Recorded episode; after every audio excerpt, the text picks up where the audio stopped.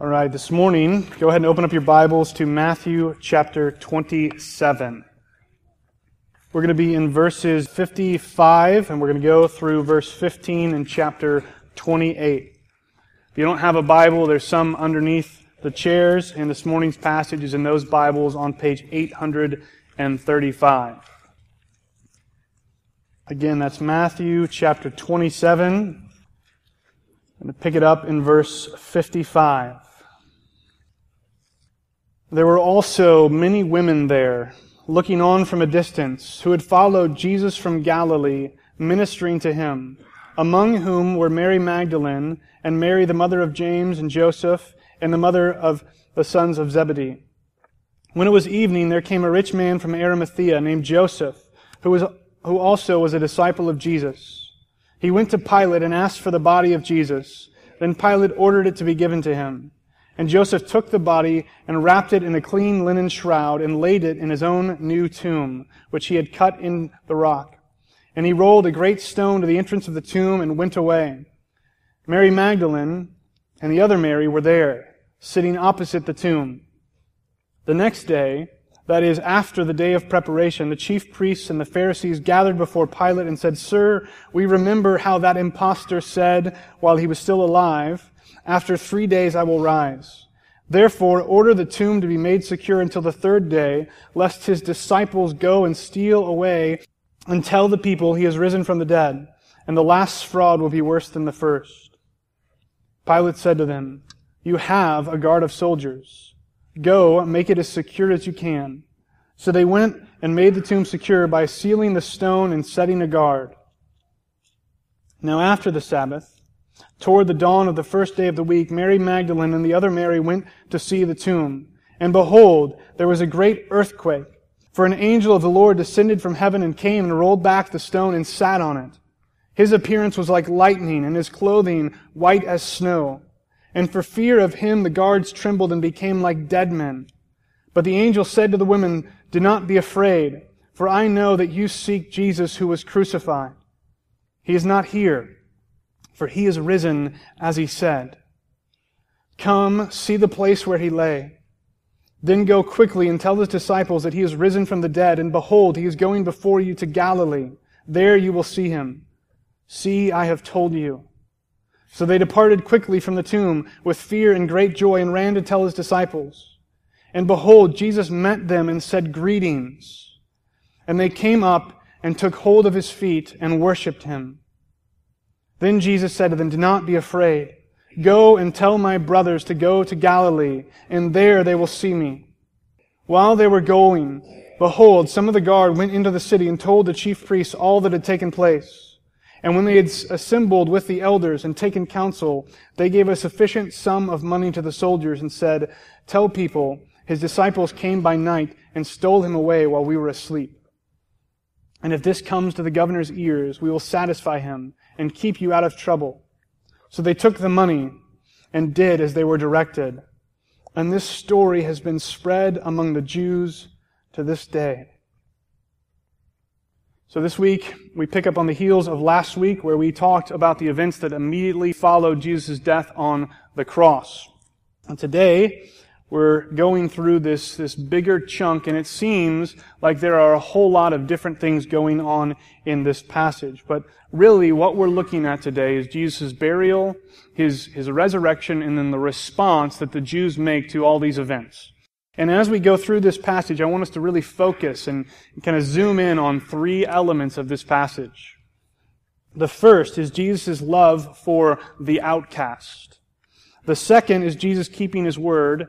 And then the third is him being worshiped by these women who are mentioned in the passage. So the first thing that we read about is uh, Matthew telling us that there were these women who were witnesses to Jesus' death. Specifically, he mentions three. Mary Magdalene, mentions Mary, the mother of James and Joseph, who for the rest of our passage, she goes from Mary, the mother of James and Joseph, to the other Mary. Wouldn't you like that to be your legacy throughout history? There's Mary Magdalene, and there's the other one. We don't know who this Mary is. It's, it's likely that she was Jesus' mother because uh, she's the mother of James and Joseph as well. Uh, and then there's the mother of the sons of Zebedee, James and John's mother. And so these women are here and they're, they're recorded throughout this passage as witnesses of these events. They witness Jesus' death, they witness Jesus' burial, and then they witness his resurrection. They're actually the first witnesses of the resurrection. And this is significant. It's important for two reasons. The first is that, as I said, they play a huge role in this passage. None of the other disciples are mentioned. The only thing that they're mentioned is, is to go and tell them what's happened. These women are the, the front runners in this passage. They're the, the first witnesses of all these events. And the second reason why it's important that Matthew mentions them, that he gives them such a prominent role in this story, is that in the ancient world, in, in biblical times, women weren't very highly regarded. In fact, they were disregarded. They couldn't even serve as legal witnesses. And so Matthew is, is telling this story. He's recording that these people are here as witnesses to these events when most people in that day would read this story and say, they don't count. They, they can't be witnesses of this. Where are the men at? Where are the reputable witnesses? I'm not saying that that was a good thing, that they should have had that stance. We know now that they shouldn't have. But that's the way that it was. And the fact that Matthew tells this story and gives this account and that these events happened the way they did, I think tells us two things. First, it emphasizes the truth of this story. I mean, think about it.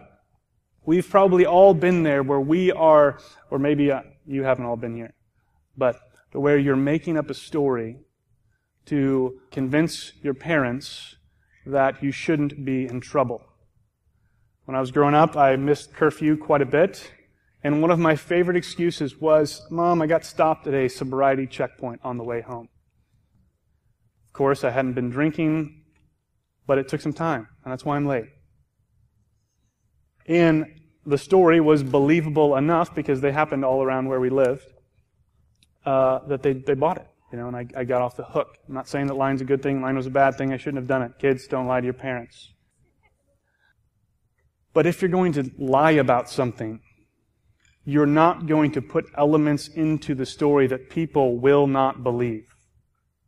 If Matthew, if Mark, if Luke, if John, if they were just making this stuff up to try and sell people a, a bundle of lies, they wouldn't make the witnesses of these events women because people wouldn't believe it. They would put people in who are respectable, who are valid witnesses, people that you read the story and you think, well, of course it's true. If that guy saw it, it has to be. So number one, it emphasizes the truth of the story. Number two, the second reason why I think it's significant that women are highlighted in this passage and in other passages in the Gospels is because it emphasizes the way that Jesus transforms society. I mean, think about this. We are reading the written account of a tax collector. Tax collectors were hated in Jewish society. They were people that were traitors. They worked for the enemy. And yet, Jesus has changed him to the degree that he has written an account of his life specifically to a Jewish audience. And in this story, we see account after account after account of Jesus ministering to these people who normally in society were outcasts. People that were oppressed by demons, people that had leprosy, people that had other illnesses that kept them on the outside of society looking in. Women,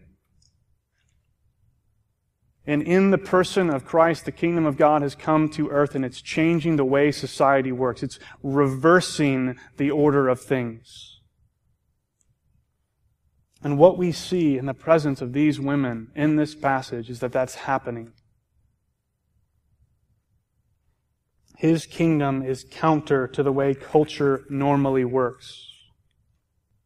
And I think that if we desire His kingdom to come, if we're seeking it, if it is gaining ground and advancing in our life, in our community, we will see these same things. if you're somebody who is okay with there being outcasts, if you're someone who's okay with disregarding people that aren't like you or don't fit in your social circle, then you're not somebody who's living in the kingdom of heaven. You're somebody who's living in an earthly kingdom that's made in your own image. His kingdom transcends and breaks down those barriers. And so we should be seeing those things just like we see this in this passage. These ladies witness his death, his burial, his resurrection, and they're also witnesses to the fact that his kingdom shapes the world in new ways. These next five verses, after Matthew introducing them, we see Jesus buried. What happens here is there's this rich guy named Joseph who's from Arimathea. Luke tells us actually that he was a member of the Jewish council. He was one of the Jewish religious leaders that was responsible for condemning Jesus to death. Luke tells us that he was opposed to it. He argued against it, but he was still part of that group. And here he comes and he asks Pilate for the body because he wants to bury it. And he puts Jesus in his own tomb. We also find out from John that Nicodemus helps him do it. So they're burying him according to Jewish customs, and apparently they used 75 pounds of spices. I don't know how much they normally use, but that seems like a lot. The point is that this cost them great expense.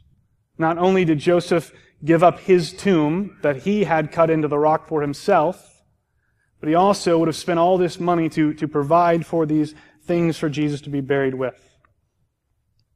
And I would imagine that he didn't know at this point that Jesus was just going to use it for three days. You know, it's not like he approaches this and says, well, I'll let him borrow it for a while. He's giving this over to Jesus. We also find out that like tombs were, it was sealed with a big, big stone. Way tombs were normally constructed is there was a slot in front of the door that sloped downward. And so they would put this big, round rock that it was easy to shut, but difficult to open because you would have to roll this big rock back uphill. And so it's sealed with this stone. And then we find out about what the Jews do. They, they're worried that the disciples are going to come and steal Jesus' body. We shouldn't read this as thinking that the Jews actually believe that Jesus is going to rise from the dead and they want to keep him inside. That's not their approach. They think his disciples will come and take his body. And so they go to Pilate, they ask Pilate for soldiers. Pilate tells them, essentially, you already have soldiers. The Jews already had Roman soldiers that were stationed at the temple, and so he's telling them, I'm not going to give you any more. Use your own. Go, put them in front of the tomb, and seal it. The sealing, what they would have done is they would have put some sort of wax seal and maybe a rope across the front of the tomb. So it's got a rock in front of it. It's got soldiers in front of it. And then it's somehow sealed shut with an official Roman seal so that they know whether or not anyone has gotten in or out. As we read earlier, we know that that's not going to keep things from happening. Listen to what Matthew says.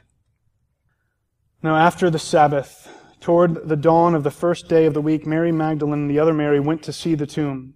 And behold, there was a great earthquake, for an angel of the Lord descended from heaven and came and rolled back the stone and sat on it. So there's another earthquake, just like the one we saw last week the angel comes and, and, and moves the stone. It seems like these two events together move the stone away. The angel and the earthquake. And what we shouldn't do here is make the mistake of confusing these two events. The one we saw last week where the earthquake breaks open the tombs and then the Old Testament saints who are raised come out. And then this one where the earthquake opens the tomb and Jesus is raised. Let me explain this. We need to think about one of the, the most probably well known resurrection appearances of Jesus. It's from John 20.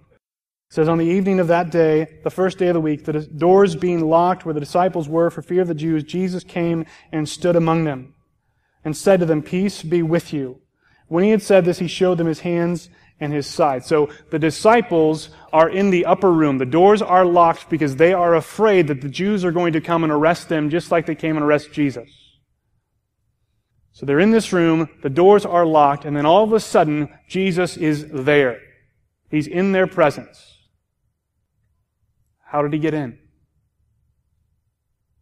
I don't think that John wants us to understand that Jesus climbed in a window. The doors are locked and he's there. Because of who he is, because he is God, because he has been risen from the dead, he can go through walls. And yet he has a body. They, they see his hands and his side. Later, Thomas touches him. Later, Jesus eats fish with them. So if we go back to Matthew, right, because of this event, we shouldn't get confused that Jesus needs someone to open the tomb for himself to come out. If he can enter a locked room, he can certainly leave one. The first earthquake last week, the purpose of that was to let the Old Testament saints out. But that's not the purpose of this one. The purpose of this one was to let witnesses in. The, the stone was rolled away, not so that Jesus could get out, but to show that the tomb was already empty. He doesn't need someone to let him out.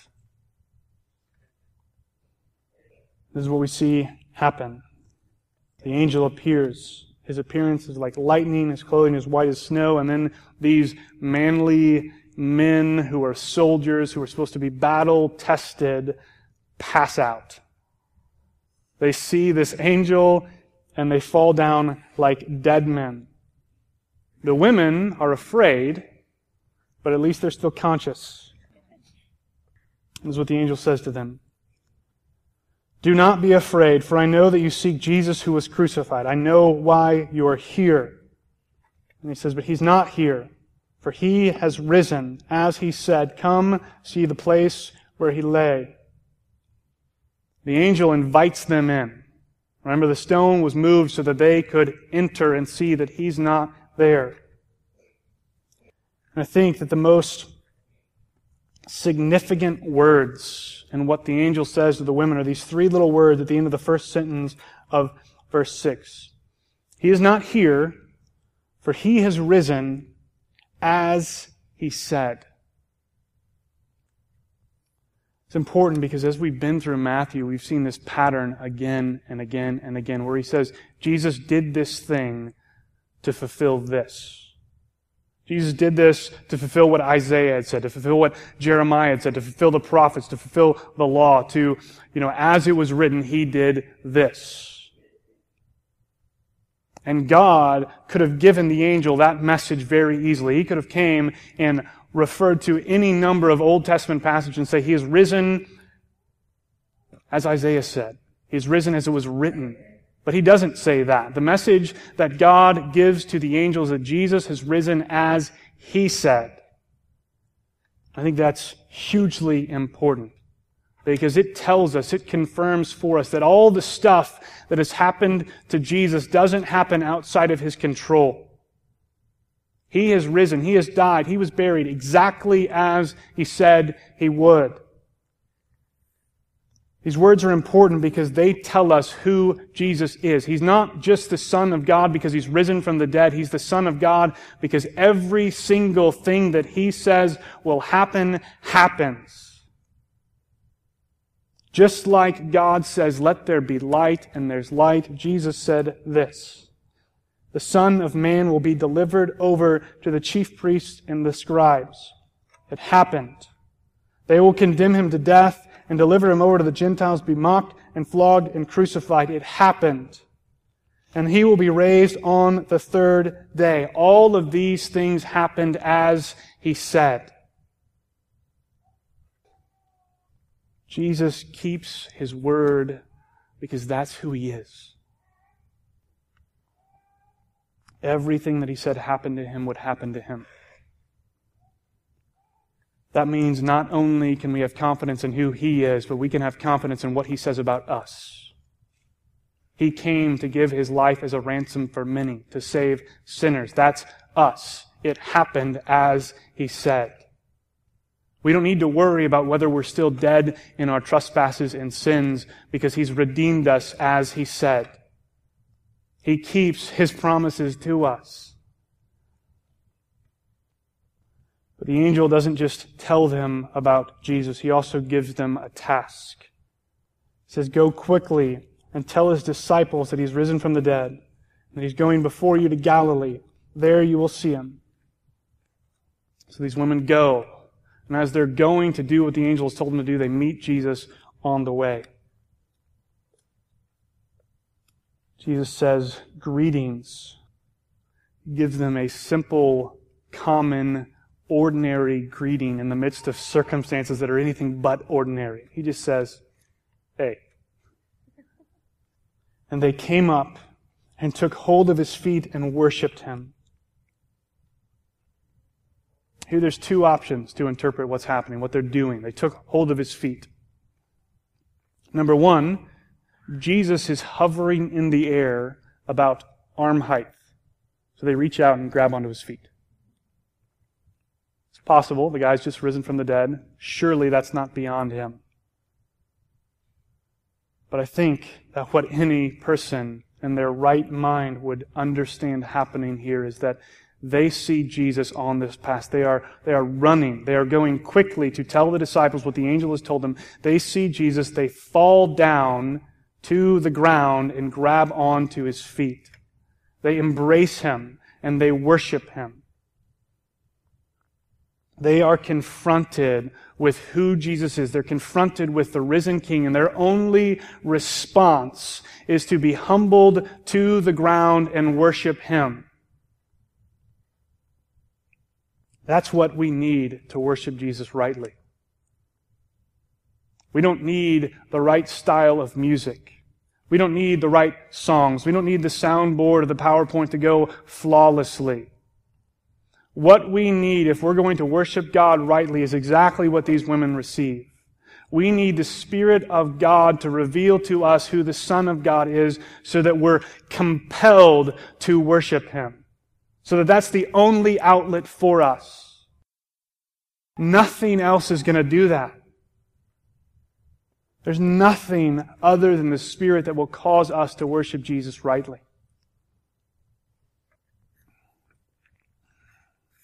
When the Spirit reveals Him to us, we'll worship Him rightly. Following their worship, what we see is Him reiterating to the women the message of the angels. He had to do this. John tells us that Jesus told Mary, Don't cling to me. They wanted to stay and keep worshiping him. They wanted to be in his presence. They wanted to abide with him. And he has to say, let go and go do what the angel said. Go do what I say.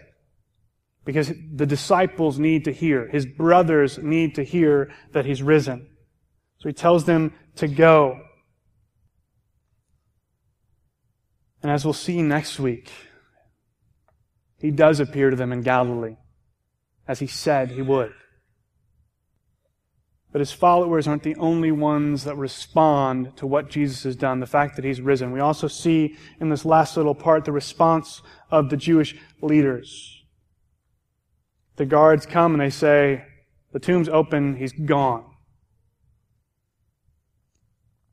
They probably told him that an angel appeared and they passed out. And yet, when these Jewish religious leaders are confronted with the truth of who Jesus is, of the fact that he's actually done what he said he was going to do, even though they didn't believe that he would,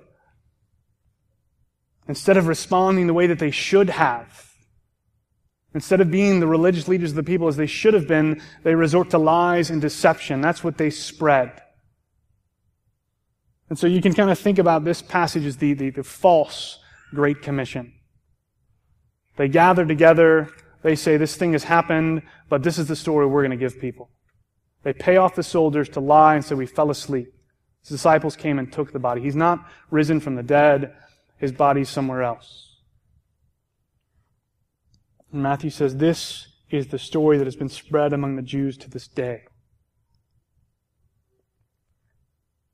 While those who were disregarded and unlikely witnesses of these events are responding rightly in worship to Christ. We see these people that should have been first in line to worship Him rejecting Him and spreading lies about Him. The differences between these two groups of people. It's not that one group did the right thing and one group did the wrong thing. It's that God revealed Himself in the person of Christ to one and not to other. These Jewish religious leaders weren't confronted with the risen Christ in the way the women were. And that only highlights our need for Him to work. No matter what we do in this room or in any other room week after week after week, if the Spirit isn't moving, if the Spirit isn't working, if the Spirit isn't causing us to worship, then we're wasting our time. We need Him to reveal Christ to us so that we can worship Christ.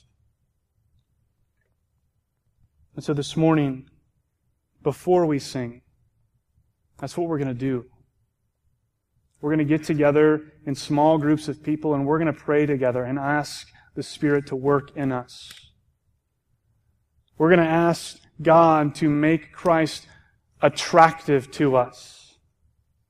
We're going to ask God to cause us to worship Him rightly together. Because if He doesn't do that work, then we're just singing songs because they're on the wall in front of us and not because we really feel them, not because we're really convinced of the truth of their message.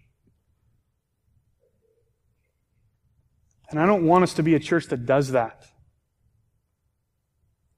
So, right now, in smaller groups, you can, you know, figure that out on your own, whether you have five people, whether you have ten people, whether you have twelve people. But just circle up with a few of the people around you and pray. You know, this isn't a time to share prayer requests about our ailments. This is a time for us to pray for the Spirit to work in us and in our worship. And then after a little bit of time, I'll come back up and pray and close us, and then the worship team will come and lead us.